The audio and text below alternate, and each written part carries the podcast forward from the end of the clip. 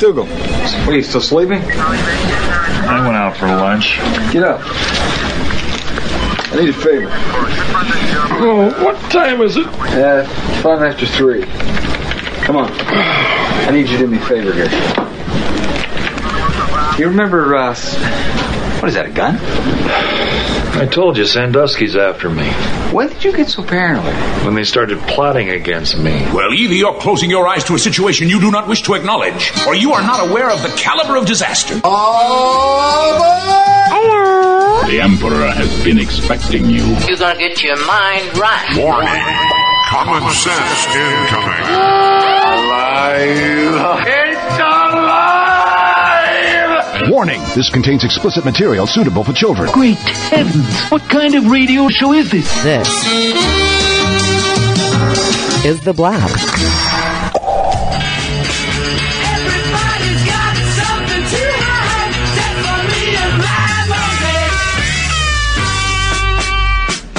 And the monkey it is, by golly, along the way. Ah. I'm going to tell you what, right off the bat. First of all, hello everyone, and welcome to the Blab. I'm Scott Good Phelps, evening. Dave Simmons on location in Saudi Arabia. Good evening. And uh, doing early pimping for a new Trump hotel. Um, first of all, real quick, just some uh, pin, uh, some uh, post-it note announcements before we get started. Uh, Saturday night, don't forget to set your clocks back one hour, spring forward, fall back, the end of daylight saving time. That's Saturday night. Tuesday, what the fuck? No, who knows what the fuck's going to happen on Tuesday? Okay. I said earlier today, we'll either move, we'll either know we're going to move forward into 2021 or we're going to set the clocks back to 1935. One way or the other, it's going to be a, a party in your, oh. party in your pants. What he said? Party. Party in your pants. And I got I got no buttons free here today for that stuff because we got other stuff going on. Very excited around here, boy. Are we excited around here? I am. You can almost can- me- you can almost measure it with a fudsicle stick. I can barely stand up without hitting something on the desk. That's right. I wouldn't be more surprised if I woke up with my face sewn to the carpet. Uh, Dave and I agreed that we've all had enough. I said a couple weeks ago, prophetically, I believe, thank you for asking, that the election's over. It's been over for several weeks. All that's left is the counts. I honestly, in my heart, for the first time in my entire life being aware of, of elections, have no doubt that you know, nobody's changing their mind. Everybody's got their mind made up one way or another. We just need to find out what's going on. So with that spirit, Yeah. The weird, the weird thing I was thinking, Scott, was eh, the early voting essentially made the debates pointless. not to mention the Well, not participants. to, not to mention that the, the candidates made the debates pointless. yeah.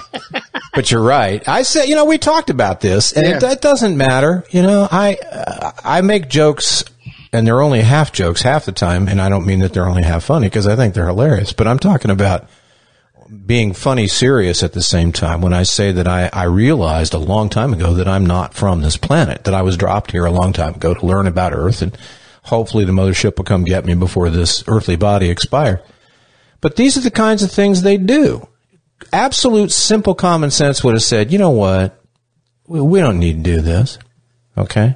They've got, they got polling inside of polling inside of internal polling that tells them everything that's going on. They know damn well the election's over and all that needs to happen is to count. They're not going to change anybody's mind with these things or the ads, the constant barrage of it. And my wife, who's not political at all, last night said, you know what? If I was in charge of this stuff, I would just pull the plug. You can only do this up to a certain time because of the, the tremendous waste of money that they're, they're Yes, spending, yes. you know, and they're still, all of them, they're still asking, could you chip in $5? Could you chip in $10? And all right. So anyway, now here's the funny thing I'm about to say to make you laugh big time.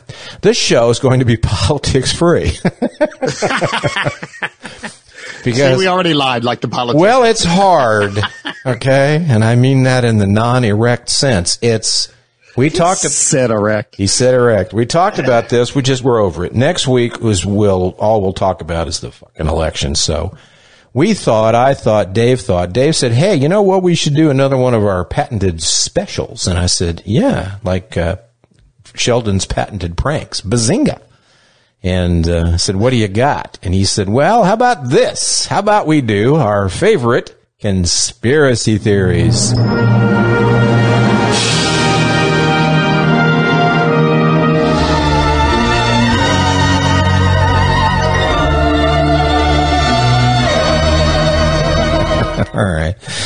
Some things you need to know on the front end, and Dave doesn't. D- D- D- Dave doesn't know. Uh, studio doesn't know any of these things either because we've been we've been separated for so long.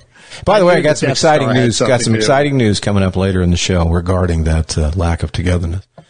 Here's the way we here's what we wanted to do. I said to Dave, get get five conspiracy theories you you would call your favorites or your funnest ones or whatever. I'll do the same thing. Don't tell me yours. Don't tell me mine. We'll just do it, and we'll just do them like our five, as it were. Now, when I get to all ten for time, and also if one of us has one, this the other guy's got, we're not going to do it twice. Hello, we're professionals. But Dave said after the original idea was cast, you said to me, "Hey, why don't we do like we'll we'll we'll uh, hello, come in.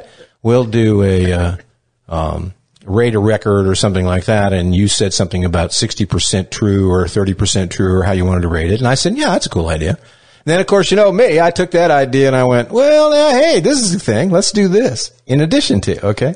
So here's what's going to happen after we do the chit chat about the theory, as it were, we will, uh, and each of us will have like number five, number four, we'll count them down like Casey Kasem. Keep your feet on the, on the ground and your eyes in the stars or whatever the fuck that thing was. And we'll do this. We don't have radar record. What we got is the wackometer and it's up there on the, uh, graphics for the vidcast folks. I'll explain. It looks like a little thing there with the needle and points to five different choices. And this is what Dave and I will have we will rate these things maybe for each other. We hadn't talked about this at all. Maybe for our own selves. When you throw a theory, I'll do it, and then you could do you know the same thing in return for me. So we have a little freshness there. But instead of just hate it, love it, I don't know, in between, blah blah blah. Here's here's how these things rate. Okay, if you're absolutely on board that yeah, that's probably true for sure, and et cetera, it's an oh yeah. Oh, yeah. Now, if you're not quite 100% sure, it's maybe.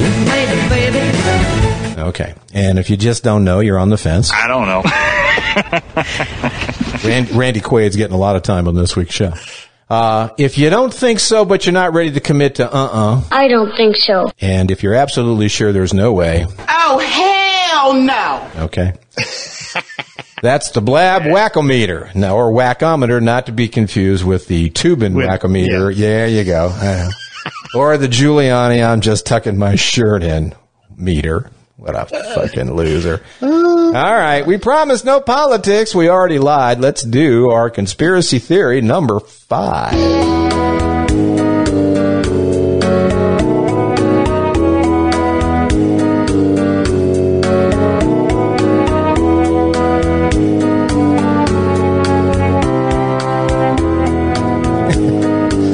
Now, for those of you who are interested in wondering and you're thinking, I know I've heard that, not that song. Well, the song is the old Beatle tune. Do you want to know a secret? Wink, wink. But yes, that's Ethel, our friend who has been uh, not with us for a long, long time.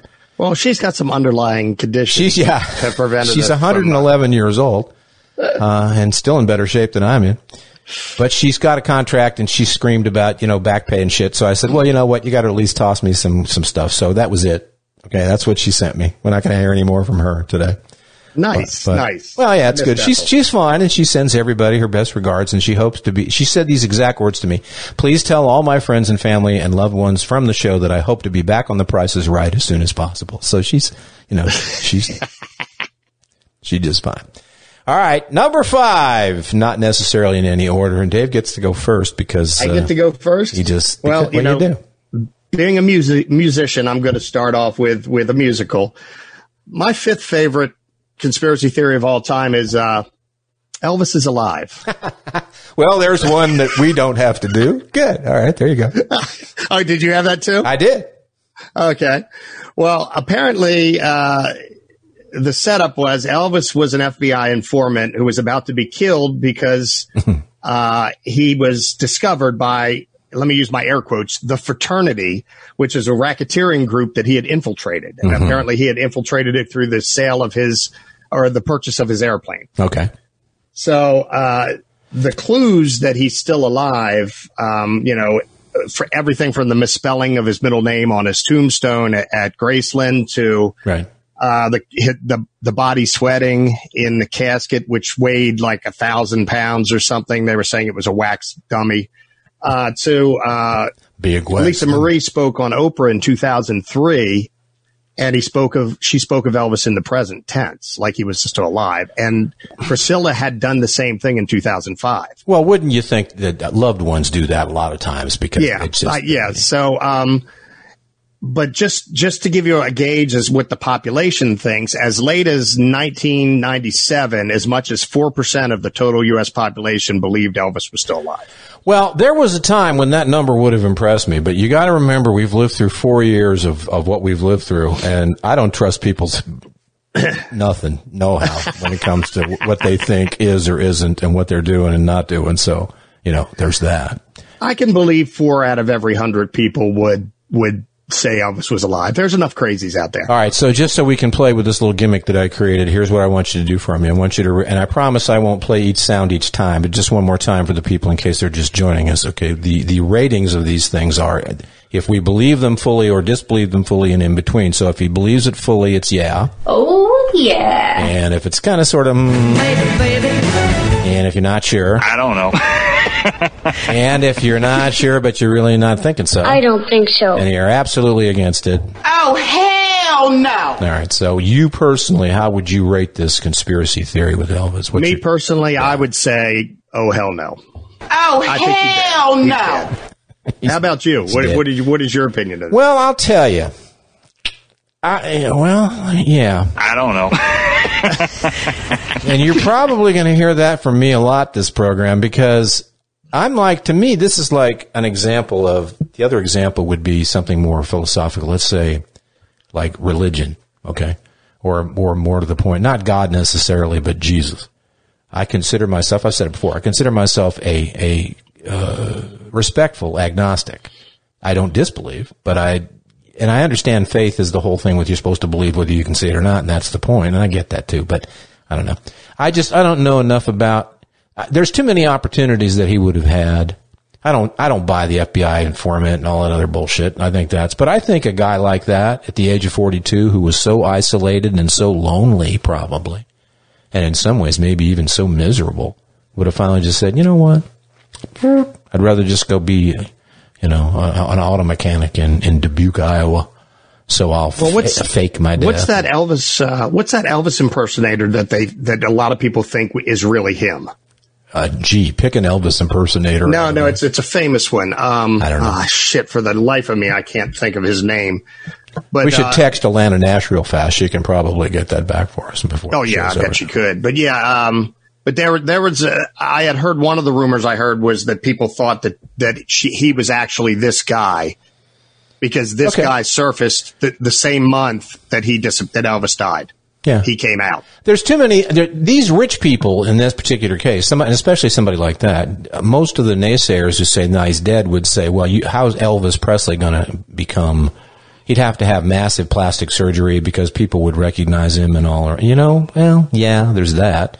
But I would believe that he could fake his death and move to Dubuque, Iowa, and lose 180 pounds and be a skinny, gray-haired auto mechanic and happy as a clam. And you know, people around wouldn't necessarily make the connection. I think people. Well, just he'd be assume that, too. what would he be? He'd be eighty now, right? I think he's older than that. No, he'd be older than that. You're right. You're He right. died. John he was Le- he was 42. Hang on, I'm going to do it in my head. Watch this. He died in 1977 at the age of 42, which means he was born in 1935, which means he would be 85 this year. Eighty-five. Yeah. Wow. Okay. So, like I said, uh, I don't know. all right, I got an alive for you. Here's mine. Uh, Hitler. And this is an oldie bit of goodie, and we don't need to spend an inordinate amount of time on it because it's just, you know, it's old news. Since 1945, when he supposedly killed himself in the bunker with his uh, wife, Ava, not to be confused with Evita or with Melania, he, uh, the theory was that he was alive and then he escaped. Part of it was, and I made a note here, there was a rumor that circulated in the 70s because his, kind of his right hand guy, the McConnell to his, you know, to his Hitler, was uh, Mengele, Joseph Mengele, and he was discovered in South America. They found him. Right. So, Well, uh, Martin Bormann too. Yeah. Martin Bormann was his finance, the guy that handled all of Hitler's finances. that's right. And Martin So Short, he- and Martin Short spent some vacation time down there in the, uh, Well, he was sending uh, Martin Bormann started funneling money to Argentina, and and basically set up Juan and and uh, Eva Perón Juan Perón was a corporal in the army and suddenly he's ruling the country. Hmm. So he had the Nazi party behind him. Um, that, yeah, yeah, you just, you just killed my number one. Thanks, Scott. Um, Really? Hitler was going to be number one? Hitler with a bullet. Yeah, Hitler Wow. escaped to South America. Um, one of the things Put a lot of that- thought into this today. yeah, well, one of the things that actually um, just happened. Do you remember when uh, Donald uh, declassified that last batch of Kennedy Uh-huh. documents? Well, there was a document in that. I, don't- I don't know if you remember seeing that on the news that it was one of the CIA documents and basically said, uh, you know, blah, blah, blah. It was in 1963. They were researching the shooters in South America. And the guy had a, by the way, at the bottom of the thing, uh, I got word that Adolf Hitler is alive in Bariloche. it was, it was on a CIA, it was on a declassified document. You know something? This is where a lot, all these kinds of things, though. This is where we suffer for reason number. Uh, Reason number 72 why social media should be banned and Mark Zuckerberg should be killed as soon as humanly possible for bringing it on us. is this now with back in the old days these kinds of things floated around and maybe the tabloids got a hold of it and they ran with it for a while and if your mom shopped at the like my mom did shopped at the store where there was the tabloid rack and she brought them all home so that kind of stuff spread around as much as it did but there was, was limited that was a limit to it because of the the lack of national and international and global uh, gossip fence, as it were. Now everybody's got instant access, but the problem is it's like there's there's just tons and tons and tons of shit in the soup where there used to be just a few chicken stars floating around. And that right. just muddies the water, confuses everything, and so then it really boils down to I don't know. Well, the funny thing is, uh, remember I told you about that series Hunting Hitler that was on the History Channel? right. Um, that was run by an by an, an ex CIA, CIA director and uh, uh, the guy that wrote Grey Wolf, which was the uh, the book about Hitler's escape to um, South America, and they determined after you know three seasons of, of running down every possible lead in South America that it was plausible and probable that he survived the war and escaped because they never found a body. There's there's no evidence of him him ever dying. Martin Bormann was his right hand man.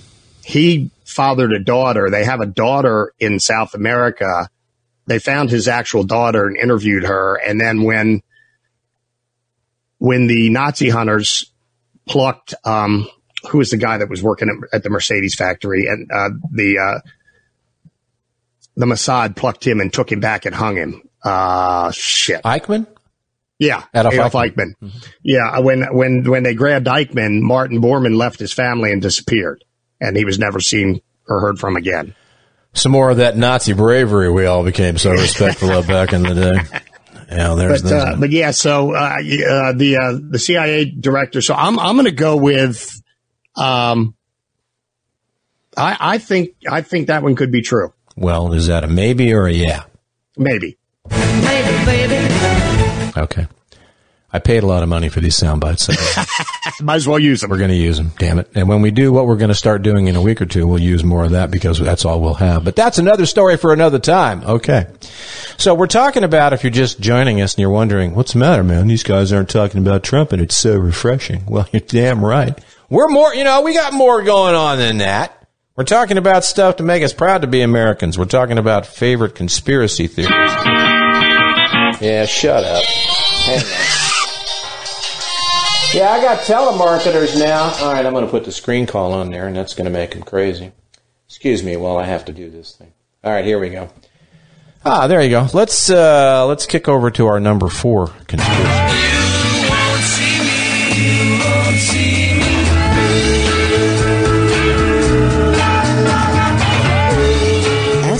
I realize an old old fade. They're giving me old sound clips. Did you hear the fade in that? It's just an old thing. Um, I just dawned on me. Maybe I was harsh. I should have been not so abrupt with that phone call. Maybe that was Martin Bormann checking in from Flagstaff, Arizona. A, I am here with you with the funeral.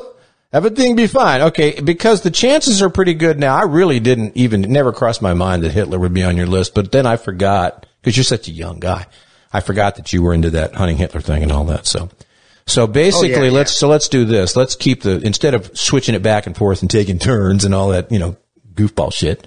Let's just do like we've been doing. You go first on your uh, number four, and then I'll follow up depending on what do you got. Okay.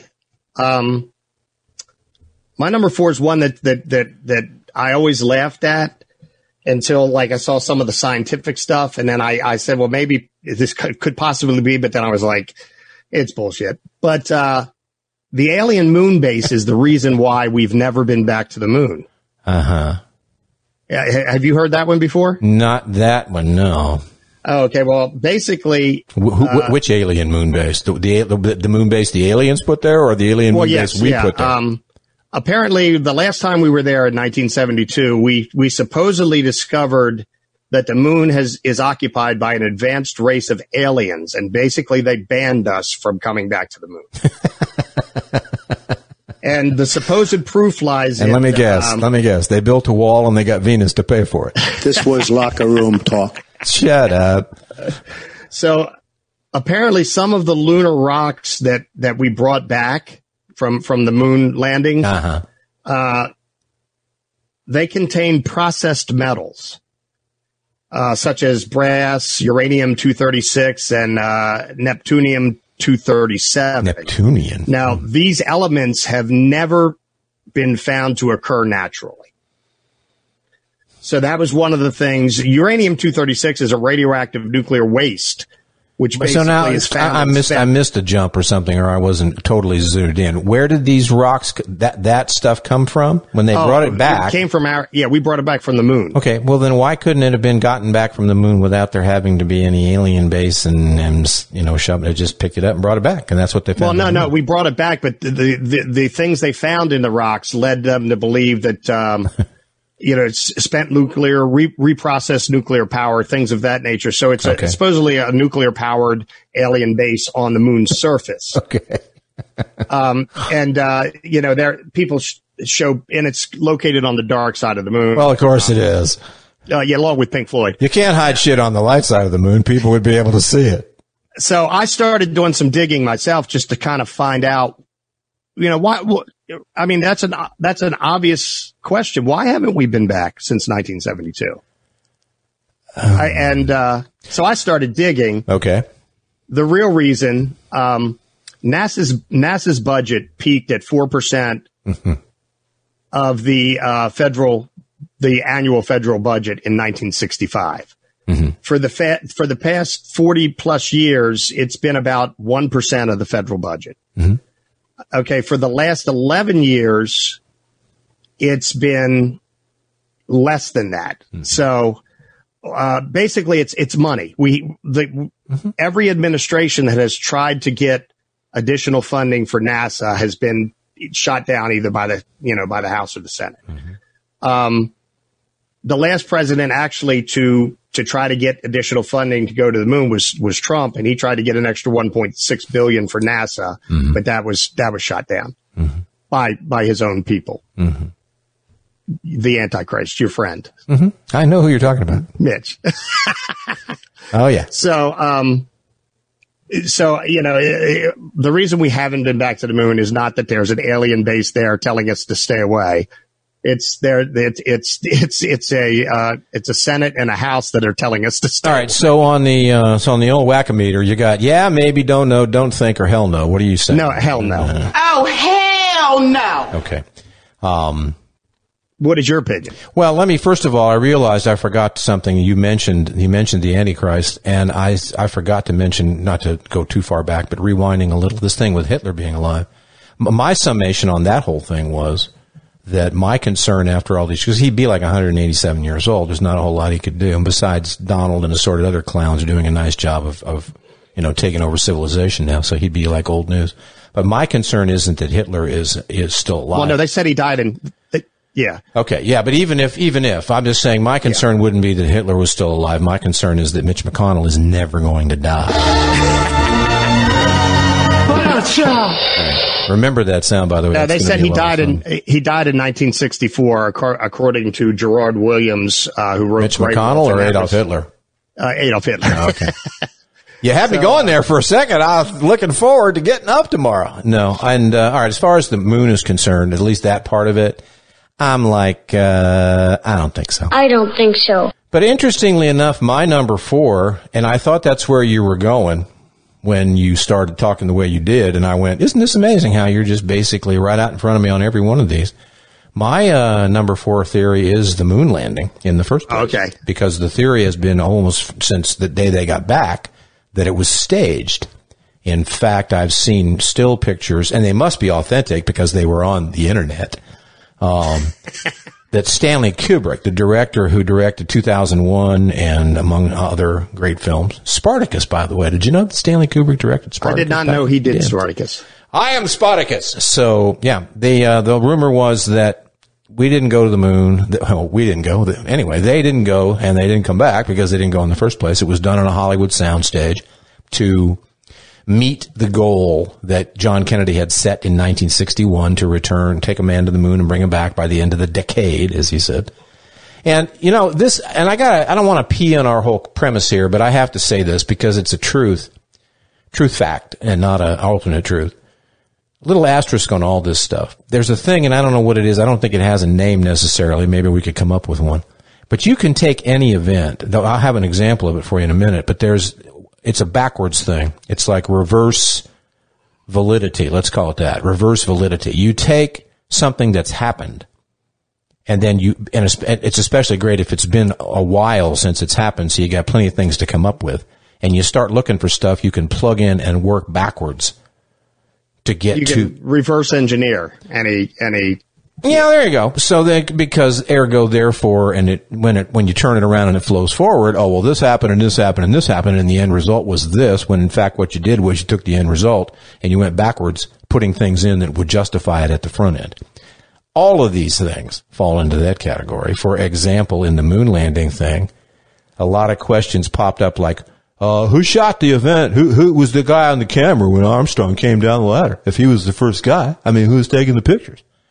I, I heard that a long time ago, and I think I was doing talk radio at the time, and I think I remember saying in my having enormous patience with stupid people tone of voice, I said, you know, NASA was able to, assuming you believe it, NASA was able to do this, all the things NASA did in the 60s, and send these three guys all the way to the moon, land them safely, get them out of the capsule, put them back in the capsule, get them back up to the space, get them back up to the whatchamadoodle, the command module, and then get them all the way home safely home. I think somebody in the NASA outfit had brains enough to figure out a way to clamp a camera onto the leg of the uh, landing craft that could be activated, I don't know, remotely maybe, so that when Neil was coming down, they could go turn it on and it would record what he, you know, they didn't anticipate that Neil Armstrong couldn't get the, the little slogan straight that he came down because he misspoke that.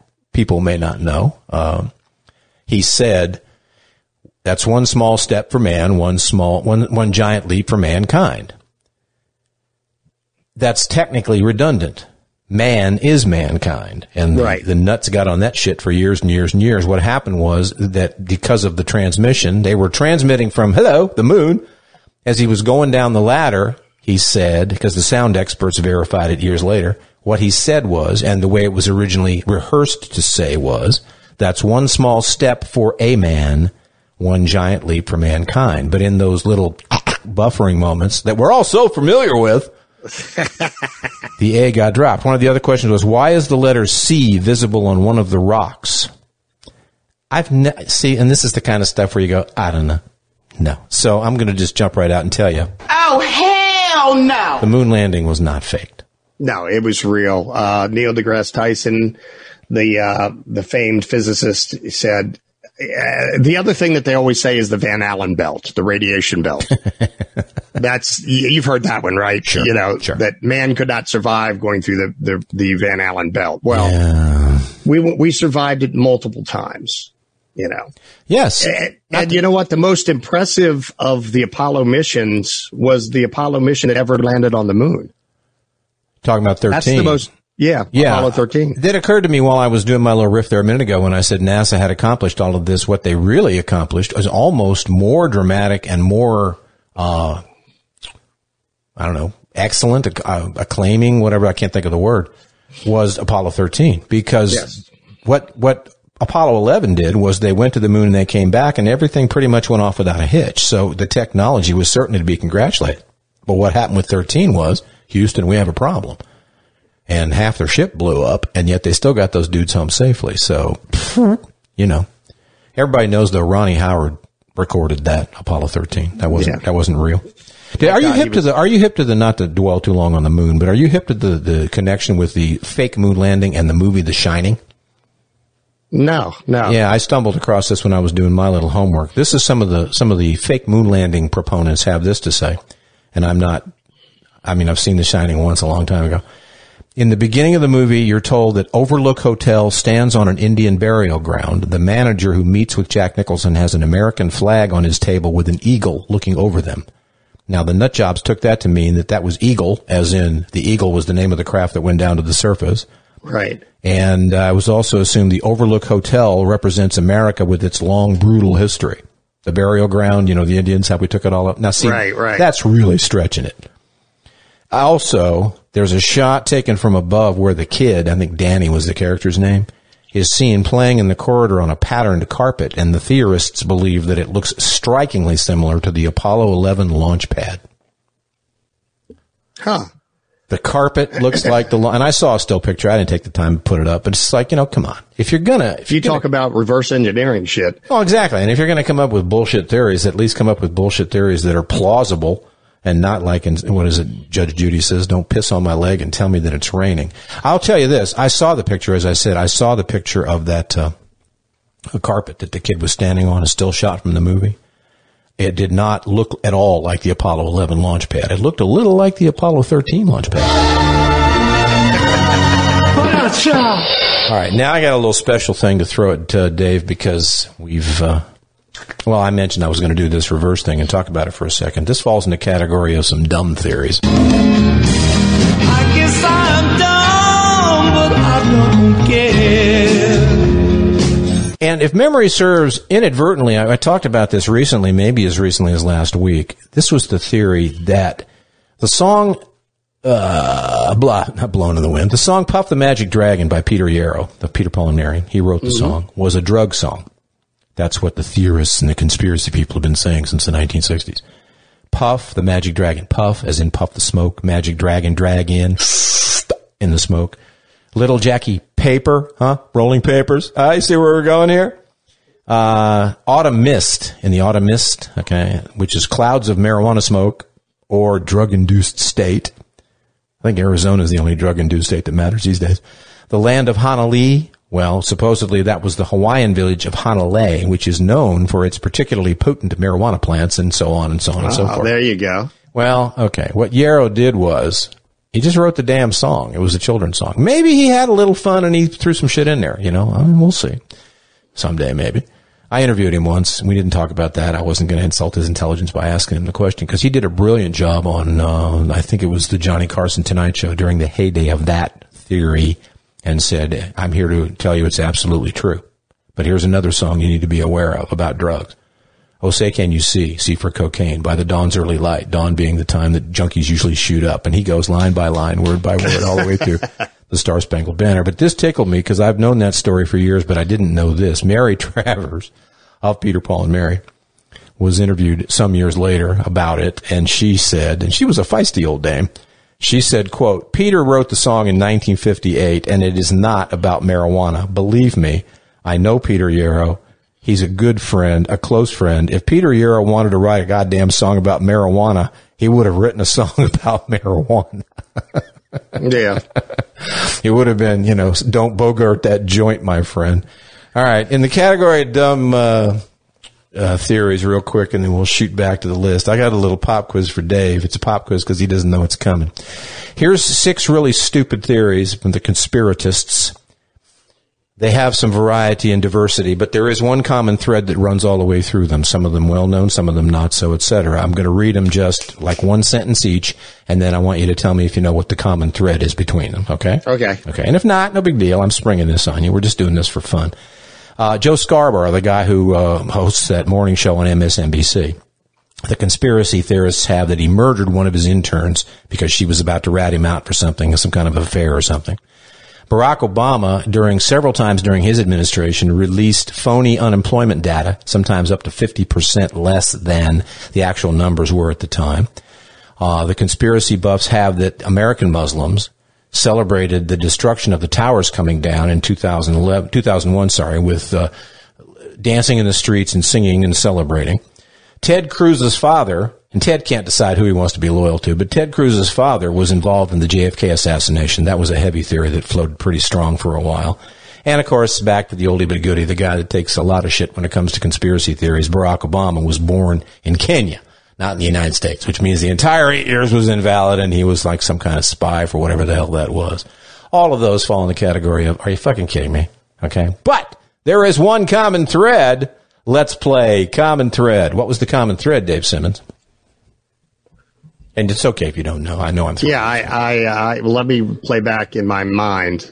Play back in my. I wish I had the Jeopardy music for you. I'd just go with it. Play back my. my They were all Hillary's fault. Yeah, there's that.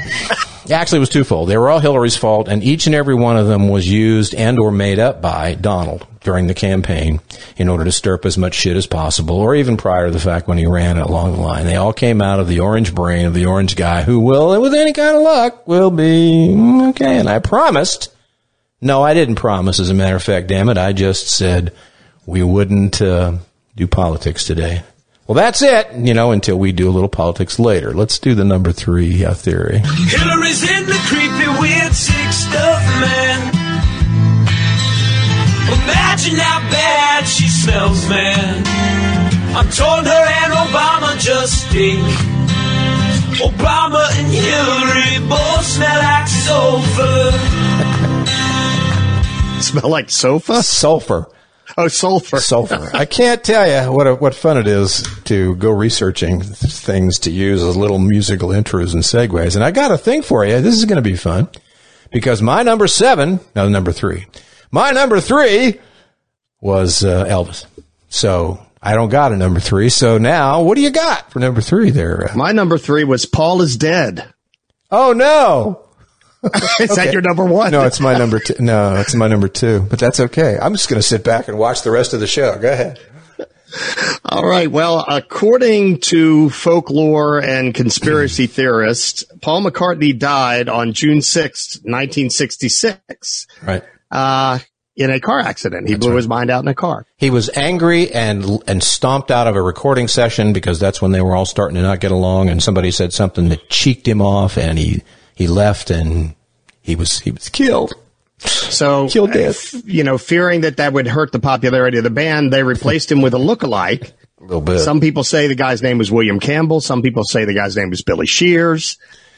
hmm Did you hear any additional names? I, I, No, I only knew William Campbell and Billy Shears. Of course, Billy Shears in the song, in the segue between Sergeant Pepper's Lonely Hearts Club Mhm. Band and A Little Help from My Friends, if you're hip to the band, and if you're not, go, go find it and listen to it. And William Campbell was an actor uh, in the 1960s. I don't know whether it was the same William Campbell they were trying to shove that in. He was married for you. This is kind of obscure trivia stuff, but trust me when you look it up. In the original Star Trek series, the William Shatner, Leonard Nimoy series, there was an episode where they stumbled across this this squire of Trelane dressed in this Revolutionary War outfit, and he was a snotty guy who kept looking in this mirror and giving him shit and all that. And the punchline was he turned out to be an alien, but he was like two years old in alien years. The actor was named William Campbell. He was a, and if you saw him, he's an oh yeah. If you saw his face from a lot of 60s and 70s shit, you'd go, oh yeah, that guy. Or Google it while we're sitting here talking. He was married for a while to Judith Campbell Exner. Oh. Who you Kennedy buffs may remember as the girlfriend of gangster Sam Giancana, who, Giancana, who was also, and- was also banging Jack. yeah, um, mistress of John Kennedy. Yeah. Jack and Jack at the time that, uh, so there's And all that. Supposedly the go-between for messaging. You know, That's right. So what all that has to yeah. do with Paul being killed, I'm sure I don't know, but as long as we're throwing confusing shit around, let's, let's well, be thorough about it. according to you know the conspiracy theorist again, uh, there were multiple clues in the Beatles songs on mm-hmm. their album covers mm-hmm. that Paul was dead. Mm-hmm. You know, the backwards recorded, you know, Turn Me On Dead Man in Revolution Number Nine. I Buried Paul. At the end of in the- Strawberry Fields. Yeah. Yeah, in Strawberry Fields. I mean, uh, him being barefoot, out of step. Well, you know what? We didn't. We didn't. By the way, we didn't do our little wackometer on the other ones, but or the last couple of ones. But that's okay. But this one, I think, you know what? I'm going to throw up the wackometer right now so we can measure that, and then we can talk a little bit more about it. Once again, if you're just joining us, uh, five choices we have when we agree or disagree or in between on whether or not these theories hold water. If it's you betcha, it's Oh, yeah. and if it's uh, maybe, Baby, baby. and if we're not sure, but I don't know. and if we're starting to lean toward the negatory, I don't think so. and then there's Oh, hell no. All right. So now for you, the Paul is dead. Oh yeah, maybe, baby. I don't know. I don't think so. Or oh hell no. Oh, hell no. Really? What about you? Well, you know, just for the sake of, nah. Oh, hell no. I was going to say just for the sake of throwing a little, but no. I just, first of all, any other band could, probably could have done that and gotten away with it. But this was 1966 and Paul McCartney in 1966 still hadn't written Hey Jude. Uh, well, that right there should be enough. But there's a number of, of later on. I would say if, if if this shit had happened, like say around 1972, once he hooked up with Wings, I'd have said yeah, because just about anybody could write that crap. But Yeah. uh, no, no. Yeah, and, and the, the the weird thing, uh, a lot of people, a lot of people, and, and this has nothing to do with the conspiracy. These are the people that don't believe the conspiracy theory. A lot of people think Lennon first heard that and ran with it. He Well- was throwing stuff in glass onion, the, you know, like yeah, this like is what I started to say when I said I was I was wavering, but not because I thought it was true, but because there's just too much. That, when you mentioned his bare feet, Yeah. the the, the reference is to the cover of the album Abbey Road, where the four of them are walking across Abbey Road in the crosswalk there. And John's dressed all in white. That was the under, or that was the godlike figure. He was leading the pack. You got, um, was Paul right behind him or was George right behind him? I think George is right behind him in the jeans and the work shirt and the boots. That's the gravedigger. Then you got Paul in the coat and, uh, coat and tie without the tie and barefooted, the corpse. And then behind him was Ringo in a full vested, nice black suit. He was the Undertaker. Well, you- that kind of, sh- and then there was the little license plate on the Volkswagen. Oh, in- in- 28 in the background. if, 28 if he would have been. Yeah. There's so much stuff like that that I don't, I obviously don't honestly believe for a second that Paul McCartney was killed or is dead at this point. But I don't for a single second doubt very much that at some point, John, perhaps even all of them, just to be cheeky, decided, hey, you know what? Let's have some fun with this. Why not? Yeah, and what was the thing? Sergeant Pepper's on the album cover. The three of them are facing the camera. Paul's got his back to the camera. the camera. They're looking down. All four of them are looking down into a, uh coffin of roses. Yeah. Or the and it was a bass. A bass guitar is what was made out of the flowers. I mean, there's look it up on the Google kids. There's literally hundreds of, and not just you know like what was that stupid thing with the Shining a minute ago? Yeah, the carpet that looked like the Apollo 11 launch pad. Okay, well. If they're launching rockets off of carpets, we got bigger problems than conspiracy theories. But this McCartney shit, there's just too much of it to not. Somebody was having some fun. But it's a goodie, though. It's a goodie. Oh, it's an excellent one. There's no question to it. Where's the one? There was one note I was in because I made this was from a thing. I buried Paul, no shoes, grave digger, da da da.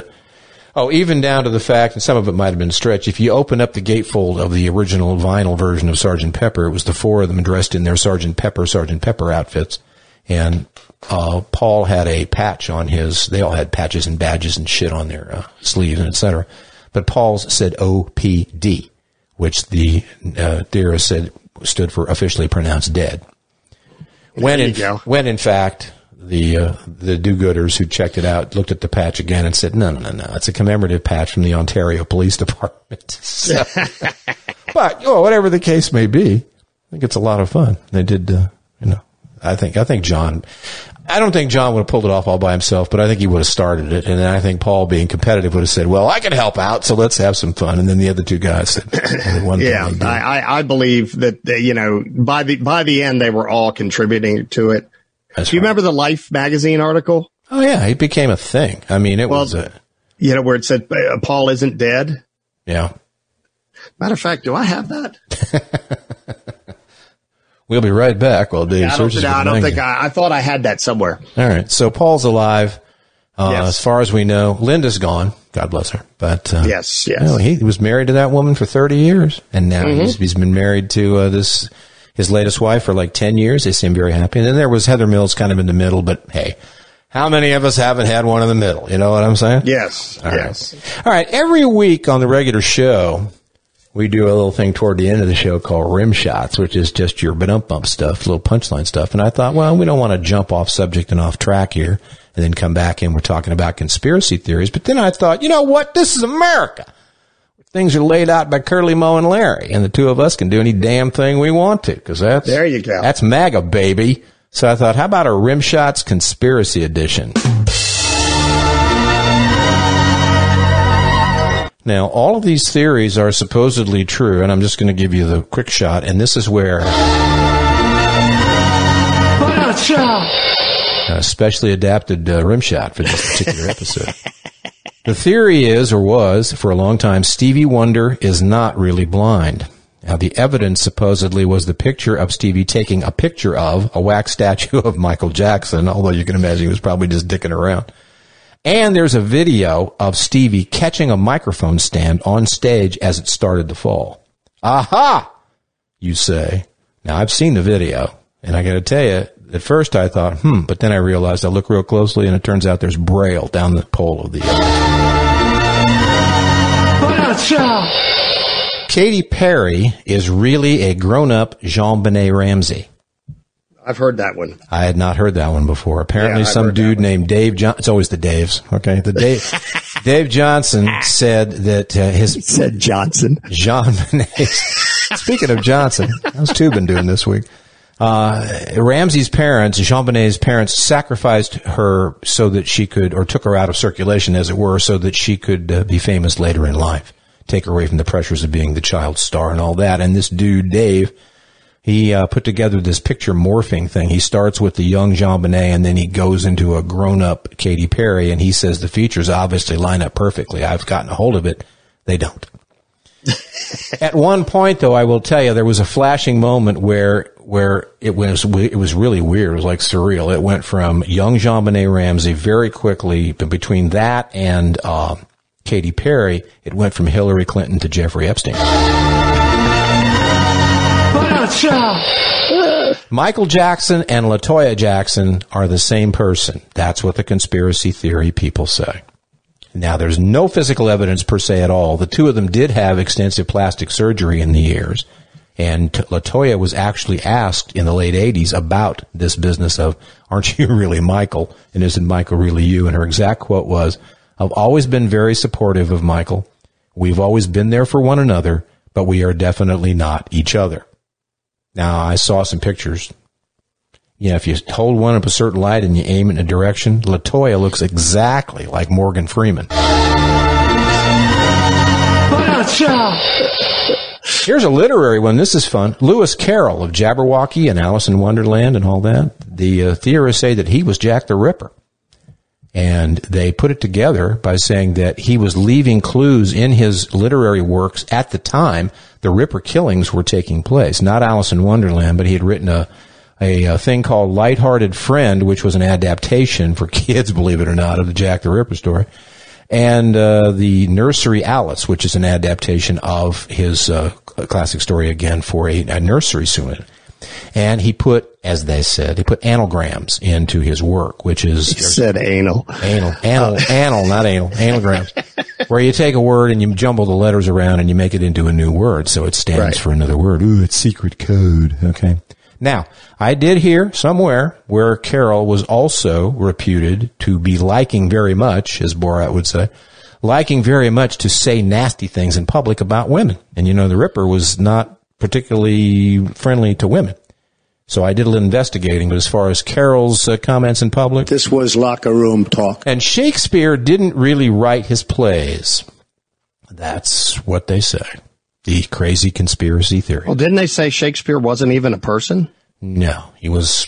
Well, he was. He was his own reality show. If they'd had reality shows at the time, but they say that he didn't. He didn't write a lick of any of his plays. So I did some research. I actually paid a kid to look it all up. And son of a bitch, all the plays were written by Jack the Ripper under the pen name Lewis Carroll.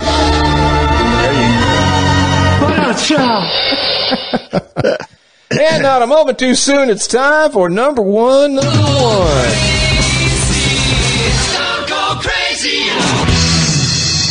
All right, we're going to start with Dave because Well, since you took my number one, I still got my number two left. Um, I didn't take your number one. I just like you didn't take my number two. You just happened upon it because we have, you know, we were simpatico. We're like, yes.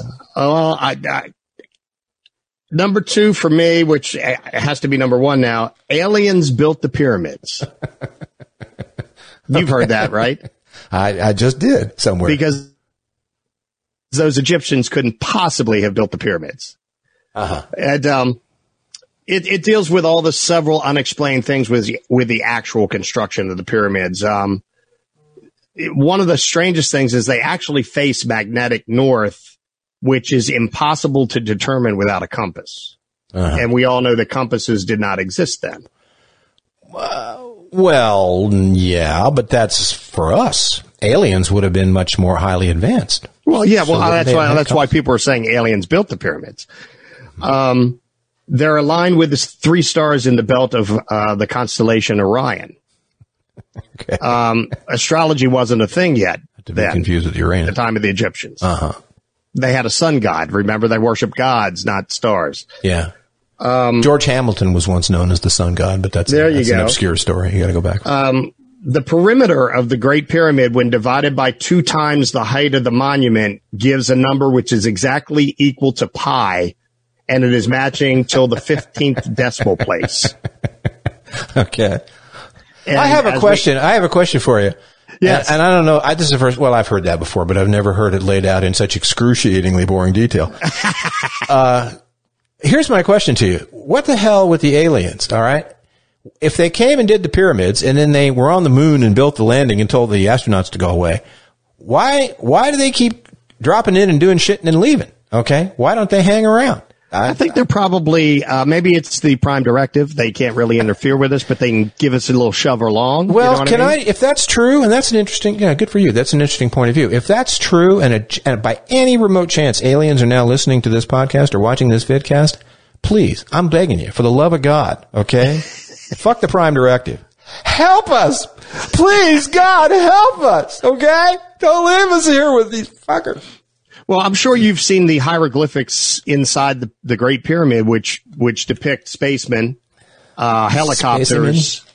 Yeah, yeah, spacemen. Specimen. Um, uh, what? So, I mean, these are things that obviously didn't exist then, to our knowledge, but possibly they saw those things. Okay, let me throw up. Let me throw up the uh, whack. let me throw up the wackometer so we can get a rating on this, and then we can continue talking about it. And Sure. on- Once again, how, it's your choices are yeah, you betcha. Maybe, baby. I don't know. I don't think so. Or oh hell no. When it comes to the aliens building the pyramids, where do you fall? I don't think so. I don't think so. That's what he said. I'm not going to say, oh, hell no, because some of the things are a little too complex, complex and complicated for civilization at that particular point. So I'm not. I have to rewind in my head. I'm not sure I asked the question correctly. Did I say that you you do or you, you do or you don't think the aliens built them, or that the that the Egyptians built them? no, no, no. I, I, I think the Egyptians built them, Okay. but I, I, I'm not sure they didn't have assistance maybe. So the question that I should have asked correctly would be to say, do you agree or disagree that aliens built the pyramids? And you, I, I disagree that aliens built the pyr- pyramid, but I, I, I don't, don't think, think that so. aliens built the pyramid, but I'm not saying they, there's a possibility that they couldn't have helped. okay, like most most exquisitely appointed and brilliant politicians of life, I have a firm and absolute rock bottom answer. I don't know. I'm inclined to think not, uh, Right.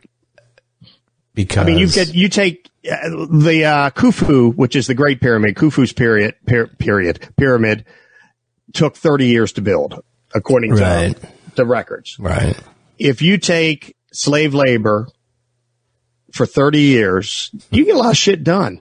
You know what I mean? Yeah, I mean, look at the old South. I mean, for heaven's sake. I mean, but, but I mean, just think they probably worked them till they died, practically. or even beyond. Yeah. Even you know what I mean? So. uh, yeah, I, I would. I, there's just the mathematical stuff and the the the alignment of the stars and uh, stuff like that is just. I mean, how could there be that many coincidences? That's that's my only question. Well, this I'm is this is the saying I believe sixty-four thousand dollar question with any conspiracy theory when it comes along, unless it's then the, the one that we've really only come closest to. I think that uh, any real credibility whatsoever is the Paul is dead thing, and only in the sense that it's probably it's probably a good bet that they were in on it, as, Right, As right. opposed to it just suddenly manifesting itself and being put together. But yeah, again, the backwards whatever that was called, reverse engineered validity uh, to these things. So no, I don't. I say I don't know. I don't. Well, I know that's that's that's an agnostic thing for me again. Maybe, but I'm inclined to think, okay, the Uh, the other thing that gets me, and this has nothing to do with the pyramids, like on you've seen all all of these like animals laid out on the land that can only be seen from airplane from heights. right. You know, they've laid rocks out and things of that nature. I mean, Right. and, and they're thousands and thousands of years old. How is that done? And what were they doing? What were they signaling by putting them down? If they couldn't enjoy it themselves, why would they spend all that time? I don't know. And you know, there's Yeah. a. Oh, I should use this. I don't know. I, I'm reminded of that whole thing with the Mayan calendar. You remember that with the Mayan calendar was going to run out and the world was going to come flying off its axis because the Mayan calendar said that blah blah blah, and it wasn't. It was during that frenzied period that I saw a really. 2012, right? There you go. I saw a cute little cartoon where it was back in the day. And it was two Mayans, and this Mayan had put together this big cement wheel, and he had chipped in all the dates of the calendar, and he said, it was whoever he was talking to, his emperor or whatever. He said, "Well, I'm finished, but I've I've run out of space on the chisel here." And the, and the emperor goes, "That's okay, just you know, let it go." So Yeah. it's like there's always we don't know what the logical reason is, but the logical reason isn't nearly as much fun. Which brings us around to I got a number one. In fact, I'm gonna I'm gonna serve myself up a little number one graphic here too.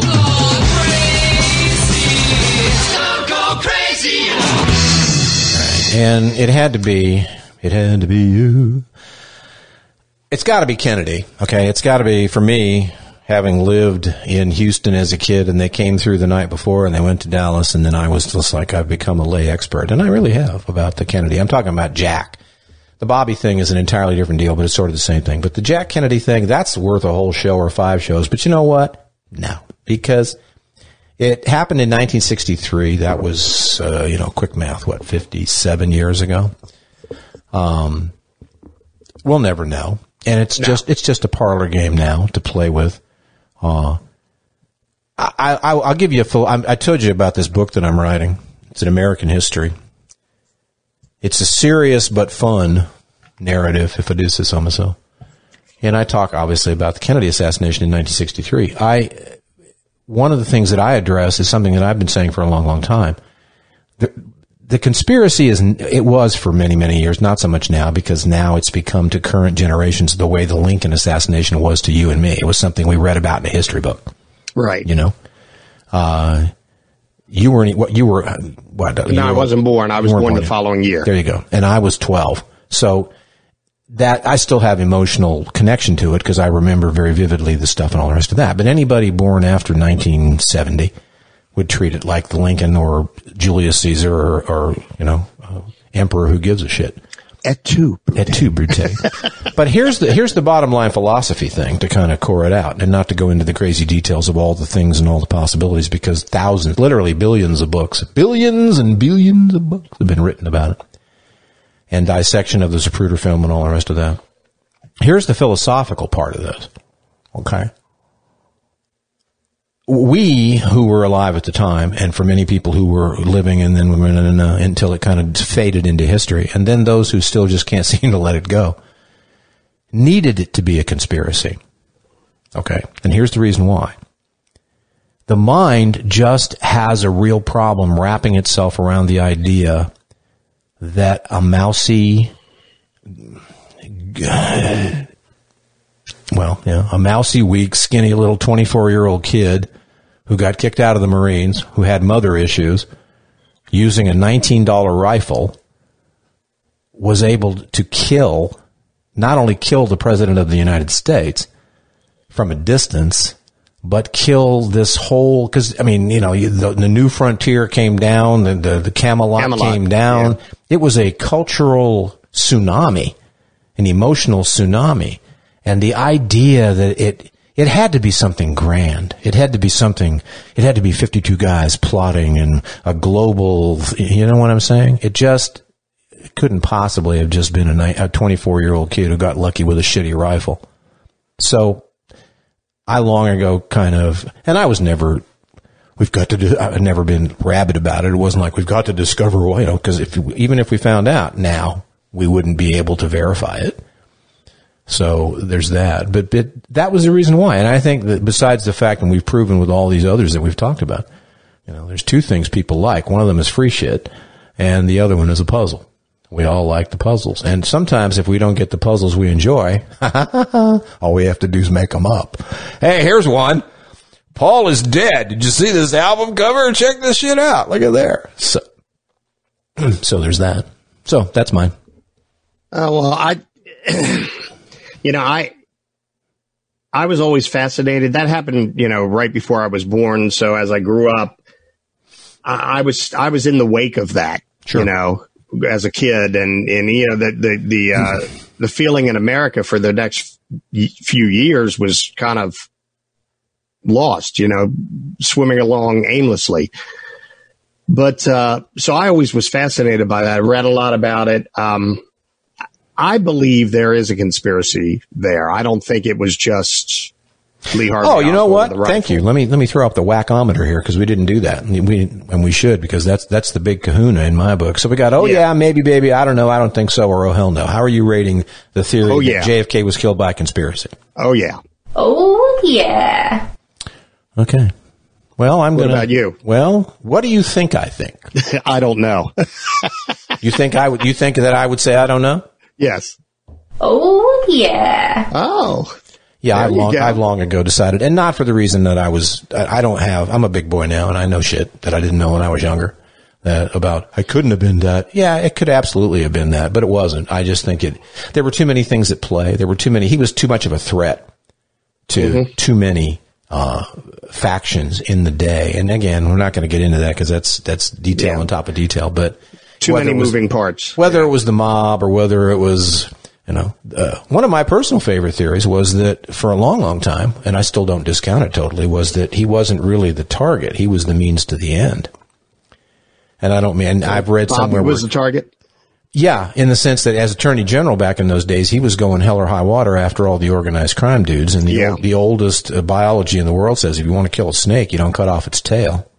Right. You cut off the head. If they'd killed Bobby, Jack would have gone after organized crime with everything that he could muster, including Yeah, the nukes. that but, is true. But by killing Jack, he basically neutered Bobby. And that But he couldn't have. He couldn't have done. The, the organized crime didn't have the pull or the power to do some of the things that that occurred the day of the the assassination. Well, I don't know. That's where it gets into the speculation about it. But whatever it is, there was too many things at play. There were too many possible ways to do it, and it was just, it was, it was too complex a thing to be just this kid. I, well, and again, un, inadvertently not realizing we were going to do this this week. You'll remember last week I shared that book with you that I had uh, Right, a friend of mine, right. me and Lee, and it's remarkable because she talks about how he was in fact an operative for the CIA.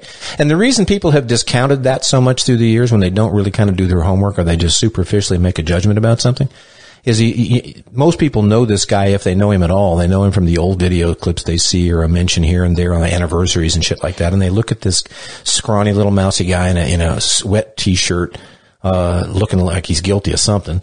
Okay. He's only 24 years old and he's been charged with blowing the head of the president of the United States off on a sunlit street. You go, CIA operative, come on. But, but, but people hear that and they picture James Bond or they Right. picture some deep, dark, super secret spy. The CIA has lots of operatives that look exactly like Lee Harvey Oswald did. Okay. And so I don't discount it in this book. If you're interested in that whole Kennedy thing and you've, you've read a lot about it or you think you've read it all, again, I'm not, I'm not shilling for the book, but, uh, pick that one up because that's, you know, and I read through a lot of them and I can usually tell within about 10 pages whether I'm going to finish it or not, whether it's just more rehashing of the bullshit or just bullshit. But this one's got something going on. And uh, again, it had to be a conspiracy because it just too many things at play for it Yeah, to do I- a I kid with agree. a cheap I agree. So there's that. All right. So then, well, we have good news and bad news. There's going to be an election Tuesday. That's, again, you decide. You decide for yourself whether it's good news or bad news. Uh, I say thank God, if for no other reason, it's enough already. Uh, you've heard me say it uh, to the point of ad nauseum, but and as I think I shared with Dave several times, perhaps even on air last week, it's like colonoscopy prep. Our colons are clean. We've done nothing but shit for the last four years. So let's find out if we're going to die of colon cancer or if we're going to move on and do something else. And there you go. You should vote. It's pretty exciting if we could detach the bullshit. It's pretty exciting that the the early voting numbers are just through the roof. It was like 75 million or something. Oh yeah, but I've seen some compa- I've seen some comparisons by state and in certain age groups, especially the younger folks turning out where there was like, but this time last time there were forty five thousand, and this time there's one hundred eighty one thousand. I mean, the numbers are really incredible. But as far as it goes, I don't know. I honestly don't trust. And I, you know what? I think remember I said this in one of our shows not too not too far away when I, I was half joking when I said I have kind of like PTSD from last time around, so it's hard for me to to make a solid prediction.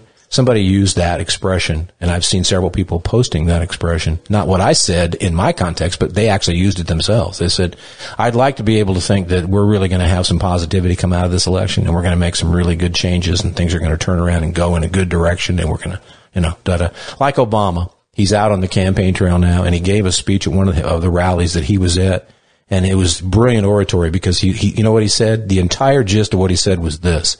I can't tell you because I don't know what the policies will or won't be with Joe Biden in the White House, but I can tell you this. You won't be exhausted anymore. And everybody cheered and said, there you go. And I don't know a person, except for the radical idiots, and I don't know that many radical idiots on either side, who aren't just tired of it. You know?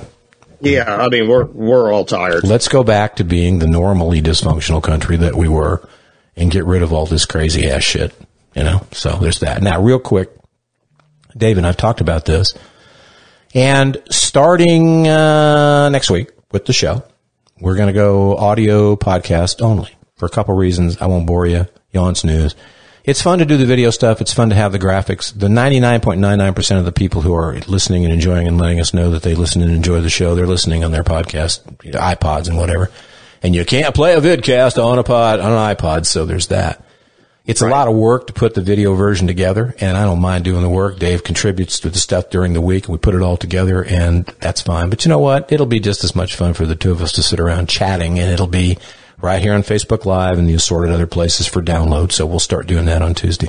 yeah, Scott Scott doesn't have to be so concerned with pushing buttons that he can actually have a conversation. Yeah, there's that. This whole thing inspired a long time ago, a year and a half ago, whenever we started this thing. Dave and I used to sit at the golf course and just chit chat for 20 minutes or half an hour at a time. And he would throw me things like, Hey, did you read this? That, like, kind of like we do here, but it was just that. And he's the one who said to me, he said, you know, one of these days we should do a podcast. If you want to do that, I'll, I'll be into it. And I said, okay.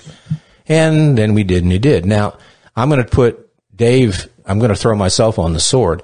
This whole stuff with all the things that we do, the segments and the graphics and trying to make it as entertaining as possible, that's mostly me.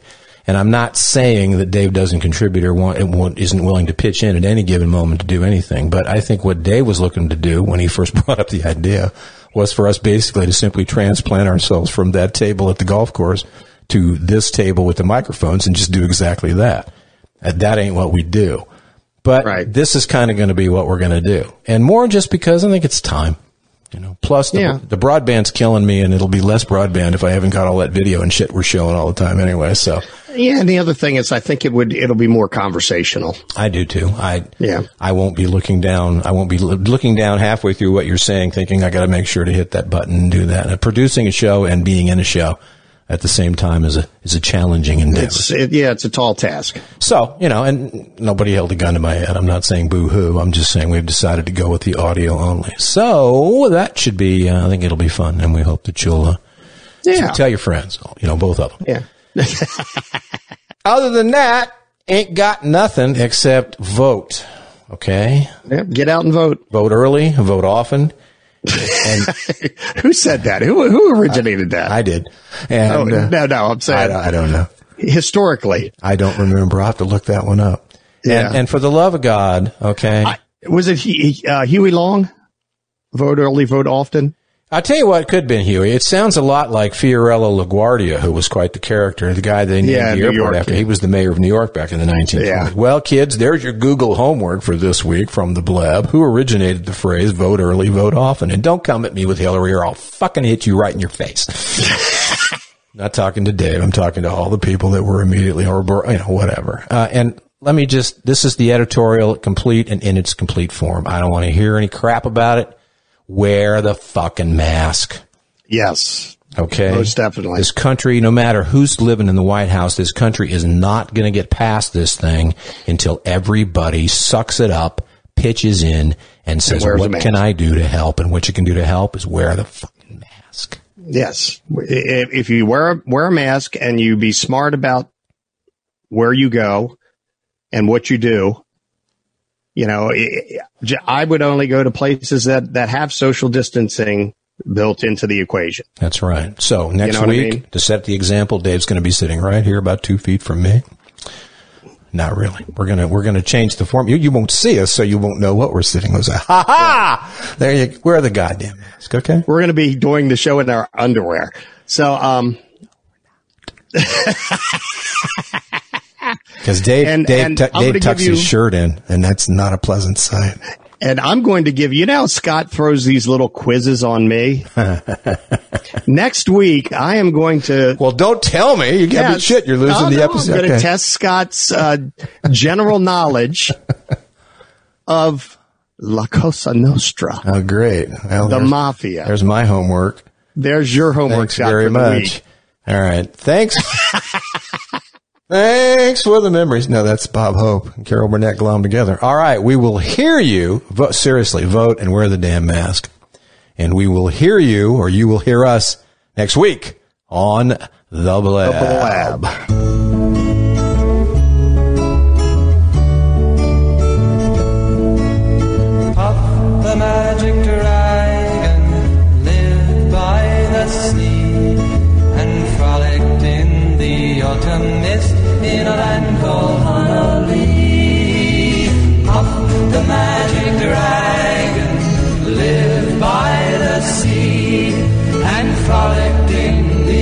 The